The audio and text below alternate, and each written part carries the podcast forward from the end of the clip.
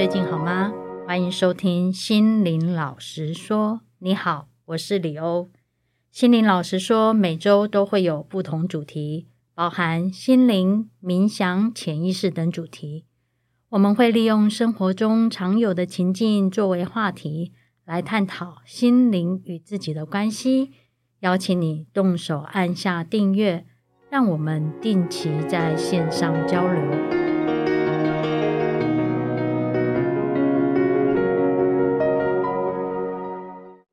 我觉得在这次读书会，另外一个让我觉得非常有收获的，就是关于疗愈这个部分。那到底怎么样可以去做一些自我疗愈，或者是我面我知道哦，我现在诚实面对我自己，我看到了我有一些愤怒，我有一些拖延等等，那我要怎么样去所谓改善，或者是清除这个障碍，或者是释放？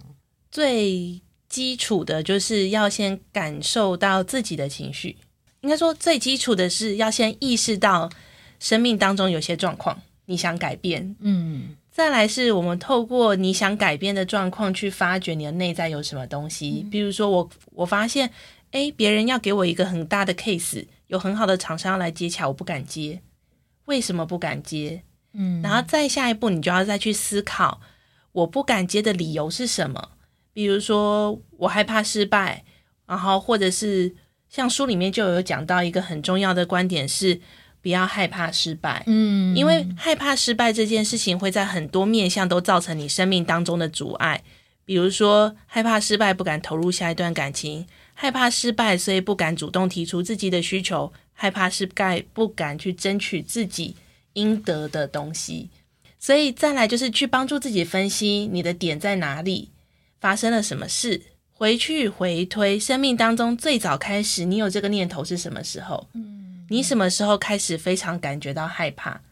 那有一些人可能回想起来说：“哦，小时候因为我只要考试考不好，爸妈就会打我，打得很凶，实在是太害怕了。那所以那个挫败感是我没有办法容忍跟接受的。那你的疗愈释放点可能就是从小时候的这件事情开始。那再来下一步是要怎么真正做到疗愈？嗯，几个重要的环节，第一个就是你要试着回想当时发生的事情。有哪些细节？再来是你可以去感觉当时的你有什么情绪感受，比如说被爸妈打，你很害怕、很生气，或者是很焦虑、很紧张。那你就要想象对方在你的面前，然后去把那些感觉、感受说出来，因为这些能量其实都是堆积在我们身体当中，透过说的过程，它可以进行大量的释放。当我们释放了这些能量，它不会在你的体内去共振出外在的环境。有这些状况，那再来一步就是你在疗愈释放的过程当中，包含有些人可能会有很浓的情绪，可能会哭啊，会生气，那都没关系，你就是自然的接受它。那如果你没有什么情绪，我觉得你就要意识到说，诶，可能你现阶段跟自己的感受性是很远的，跟你的心的感觉是很断开的。那这个你先意识到之后，没关系，不要自责。你就要去理解跟体谅过去可能发生了什么事情，让你选择不要去感受这个世界。那下一步就是要鼓励自己说：“好，我愿意去感觉，我相信我只要突破这个感受，我把那些感觉连回来，我的生命可以更好。”那就是一步一步，你可能可以去回想说：假设是一件事情发生在第三人身上，这个小朋友会有什么感觉？如果这件事情发生在你最爱的人身上，你可能会有什么感觉？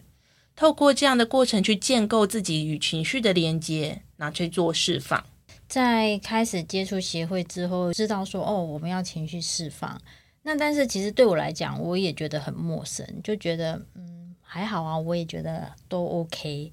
然后甚至像有时候可能谈到一些哦，好像要表达愤怒的事情，我其实都不太知道说嗯为什么要要表达出来。后来也是有一次在跟别人聊天的时候，我才发现到说，哦，原来我其实并不是不会生气，而是因为第一个是以前在工作中或生活中有几次你因为愤怒发发脾气，产生一些不好的结果，然后再加上后来的工作训练不会去太明显表达自己的情绪，所以久了之后，你就会觉得这些情绪是没有必要的。那反而是慢慢去感受到，你才知道说自己是很有情绪的，只是以前都已经是习惯是把它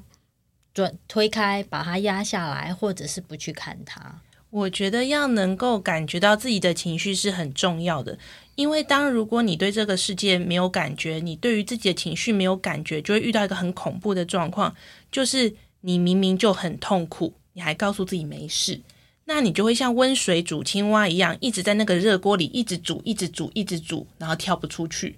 但是，当如果你可以意识到，原来这件事情我是痛苦的，我是难过的，我是伤心的，你就会有机会脱离这个状态。而且，另一个部分是，我觉得，如果你真的想要拿回你心灵的力量，你就必须要去感觉、去看见，痛苦的部分也是你，难过的部分也是你。愤怒的部分也是你，你要接纳每一个面向的自己，你的力量才会完整的回来。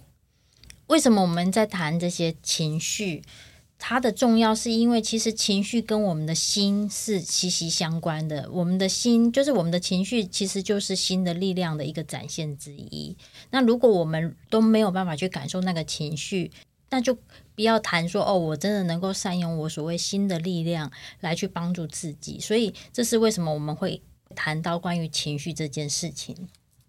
对，我觉得情绪释放的练习它是有必要的。那我也要提醒大家的事情是，不用担心自己的情绪会外泄，或者是说不用担心自己会不会变成一个歇斯底里的人，因为其实你。探索自己的情绪，跟你要怎么在生活上去处事，那是两件事，那是内外要分开的。我们可以很清楚的知道我现在在生气，但是我在知道自己生气的同时，我可以用有智慧、有 EQ 的方式去把你现在跟别人相处的过程完成。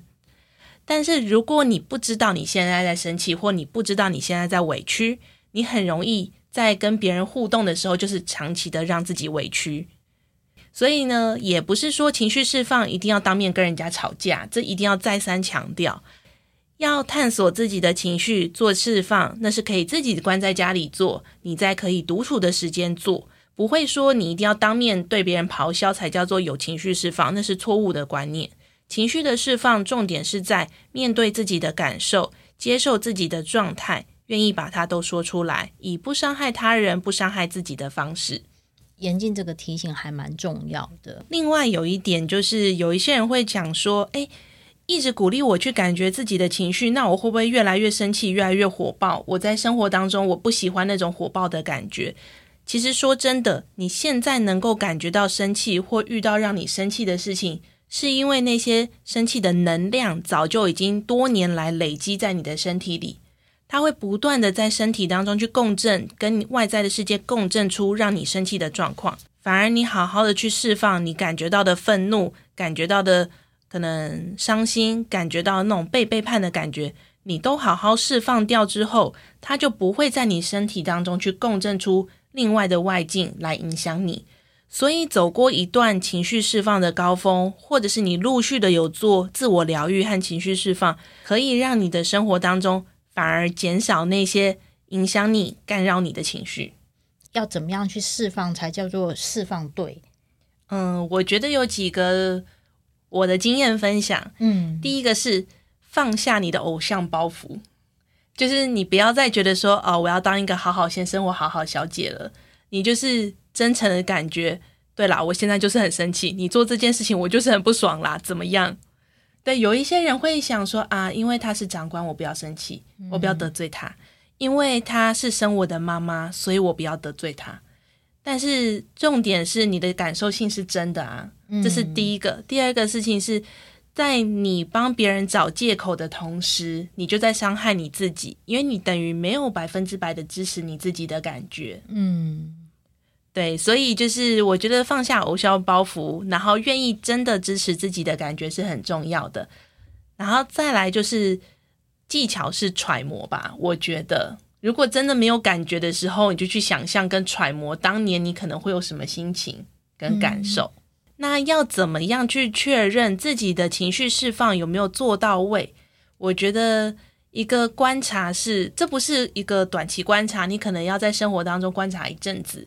就是比方说，如果你同样一件事情或一个对象，他原本可以很容易激怒你，那现在你看到他的时候，诶，你们的冲突变少了，或感受性变好了，那代表或许你内在对于这个人的情绪感觉是已经释放到一定程度的，那个转化会很自然的在生活当中发生。对，我觉得有些人会觉得蛮惊奇的，就觉得说奇怪，我不是关着门在那边释放我对爸爸的愤怒吗？诶，怎么奇怪？隔天早上起来，好像世界很轻盈，好像看谁都觉得有点顺眼，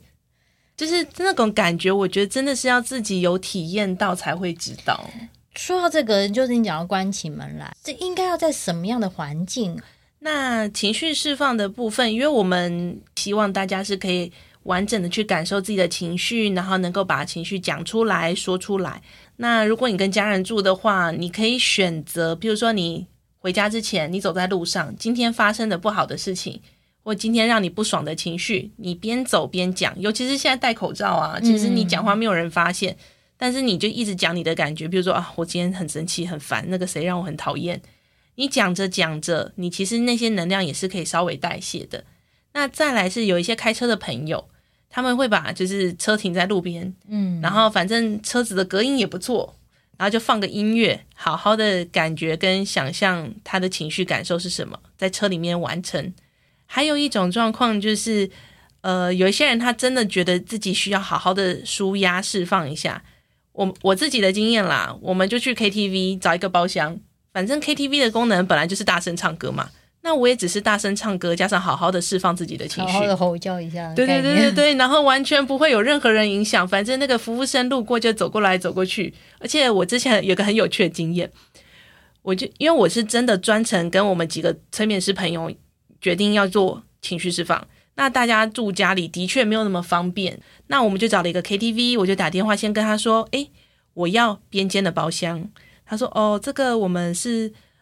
不一定能安排哦。”我说。好，但是我跟你说，我们有人失恋，他会大哭大叫哦。他说：“哦，那这个，这个没关系，小姐你安心，我们很习惯。”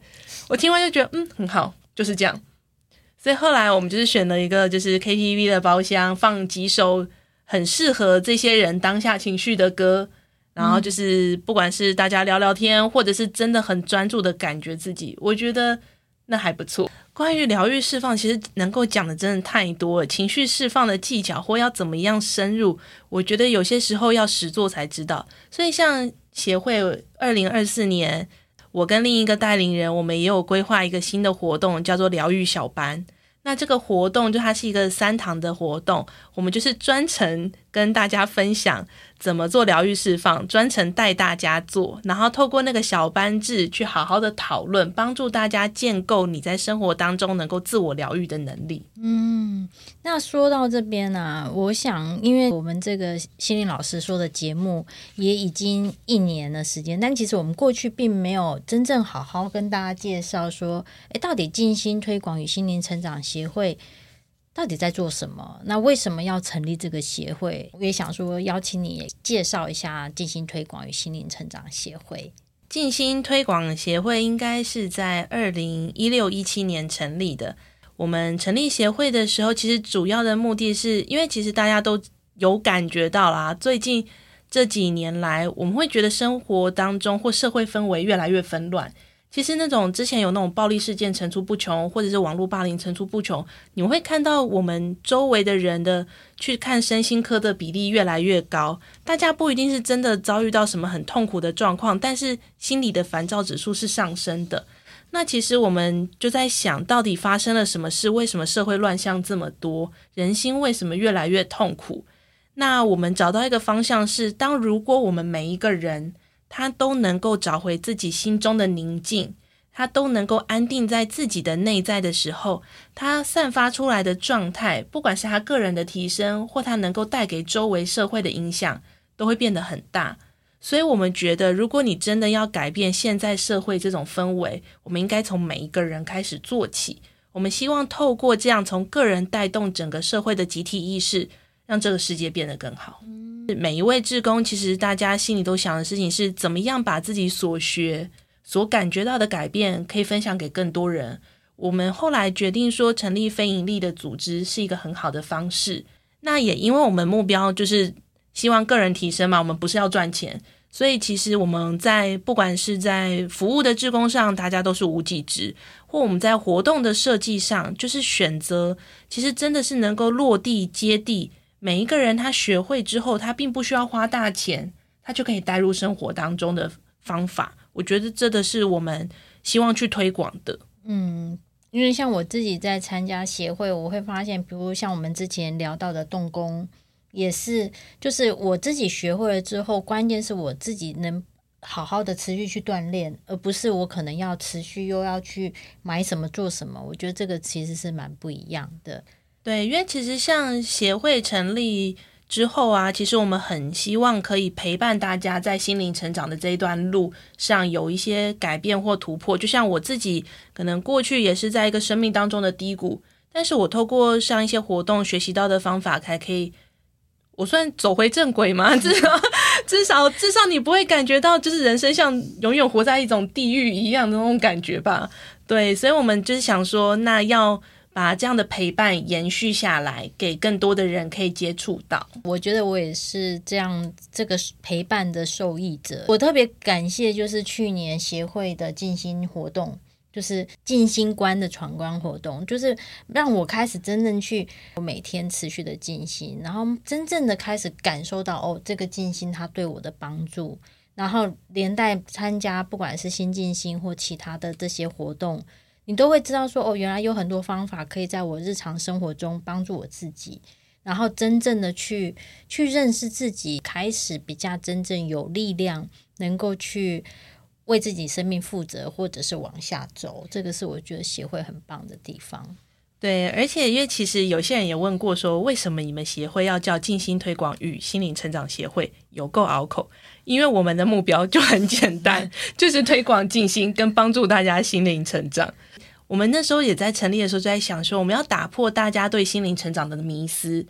因为我们认为，真正的心灵成长，或者是真正的静心，那就是一个探索自我、关注自我、落实在生活跟生命当中。所以，它跟宗教其实没有绝对的关系，它也不需要很多可能各种仪式性的感觉。重点就是能够让你培养独立思考、关注自己、陪伴自己的力量。所以，我们就取了就是很直白的名字，然后用很直白的方法。虽然有一些人会反映说，这样子。一点都不 fancy 啊，但是我们觉得我们做的是对的方向。那我们也看见很多朋友因为这样有改变，所以其实就希望这些资讯可以继续跟大家分享。所以这也是为什么我们有心灵老师说这个节目，也就是希望说能够用一种陪伴的方式来跟大家在一起。对，然后我前面也提到，因为像我们是非营利组织嘛，所以其实不管在活动的费用上啊，或者是规划上，其实我们都是希望减轻大家的负担。那协会也有提供清寒方案，就是帮助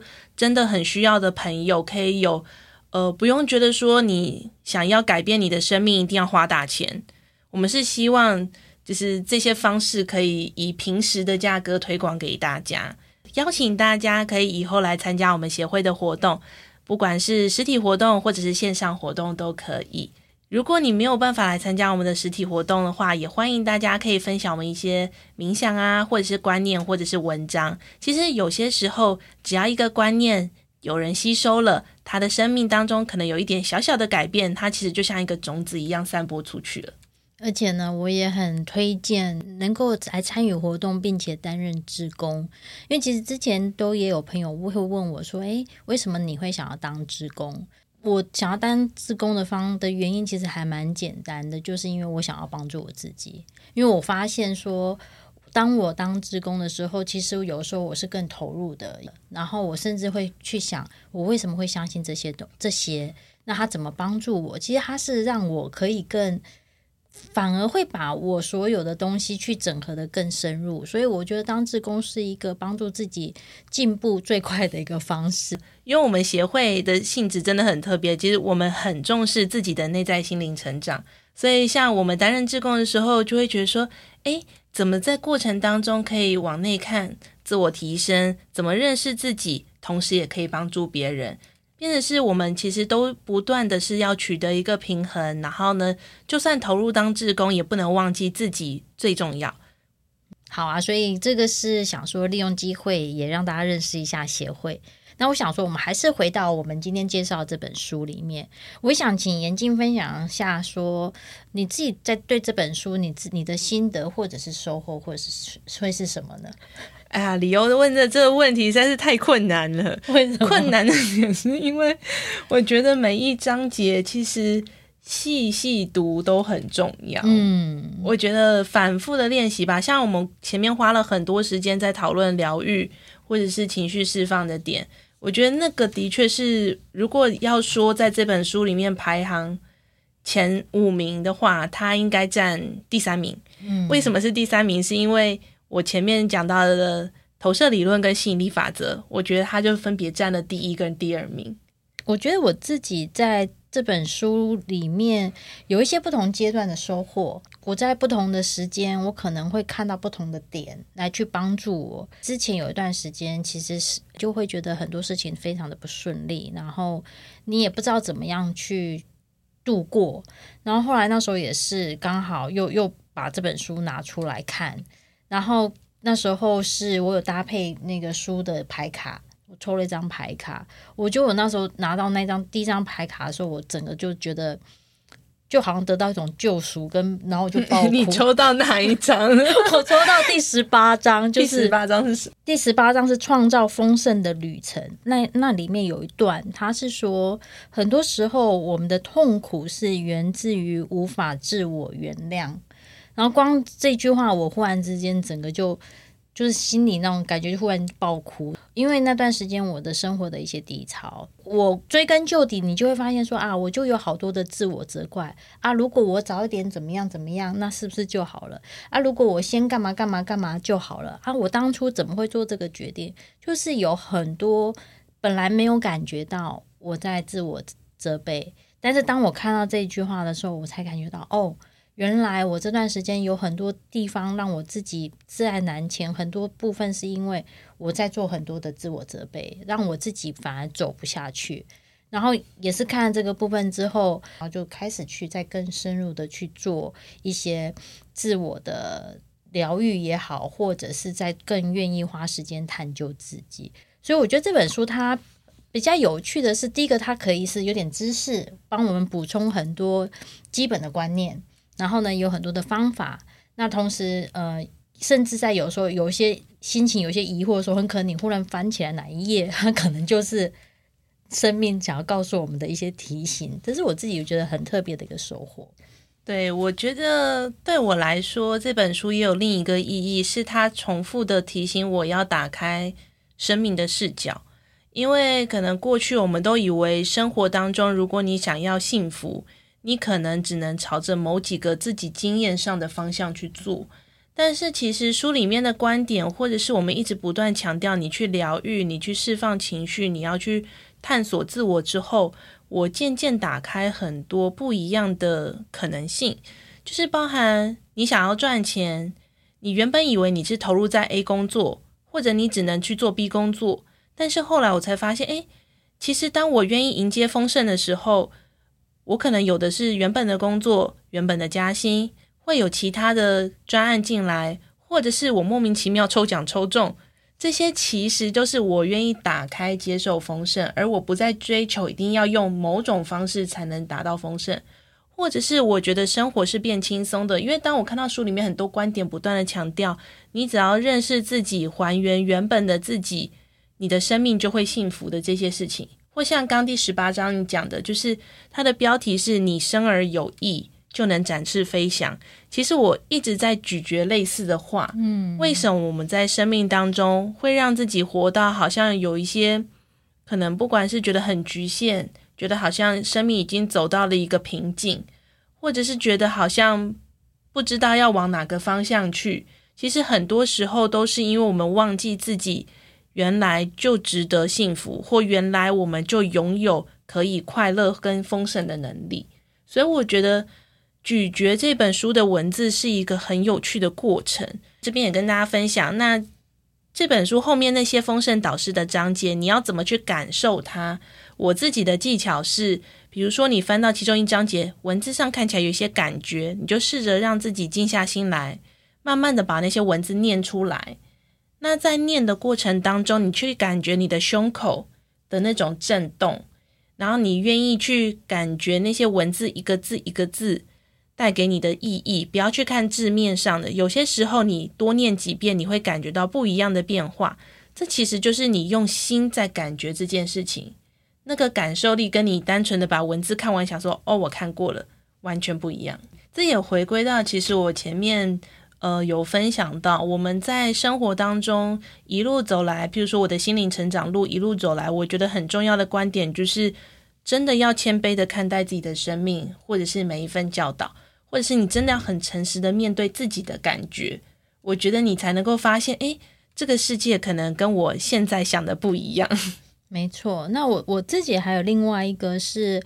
我很喜欢。这本书的一小段话，就是知晓跟转述，就是我们学习到一些讯息的时候，我可能我知道这件事情，跟我能够去跟别人讲，它其实是没有办法真正的转化。那只有自己从生活中持续的运用，然后练习，才能够获得本质上的改变。可能我过去一直真的都是比较觉得，哦，我有得到这个知识，我就一直认为这样就足够了。就以前是听到哦，那个就是那个了。现在是这个，嗯，我所听到的跟我所理解的是这样吗？那就试着去做出来之后，你才发现很多东西其实真的不是自己头脑知道就就可以了。我们都是先从诶，好像认识了这个观点，然后再渐渐实做，然后再渐渐找到自己的方向，但。只是苦口婆心的跟大家说，如果你生活当中现在遇到一些困难啊，千万不要放着不管。就是有有看这本书，就会知道说，你与其放着不管，你还不如积极的去处理它。其实我觉得这样子幸福会离你比较近。嗯，最后两个我想跟大家分享的事情，第一个是呃，第一百二十五页，费曼博士有写到，真理永远比想象中的简单。大家在走心灵成长的路，不要想得太难。首先就是知道知识之后，我们先实做，实做之后再回来检视有没有什么疑问，找机会跟其他身边的人讨论。那第二个观点是，爱因斯坦有提过，什么叫疯子？就是你重复做同样的事情，会期待不一样的结果。如果你现在在生活当中感觉到不舒服、不愉快，你用同样的想法、同样的思考模式、同样的信念在生活，如果你期待这样会有不一样的结果，那真的很可惜。反推是试着用不一样的角度看世界，或许这本书里面有很多不一样的观点或者练习方法，你都要试试看，试了之后才知道效果是什么。所以大家如果有什么疑问，阅读这本书的也欢迎在活动现场跟我们讨论，或者是到我们的社团跟大家一起分享讨论喽。好，那我们今天就到这边喽。对，如果大家有什么想要听的议题，或者是想要了解的资讯，也欢迎写讯息给静心推广与心灵成长协会的小编。那我们有机会就会在下集节目或其他单元跟大家分享。好，谢谢，拜拜，拜拜。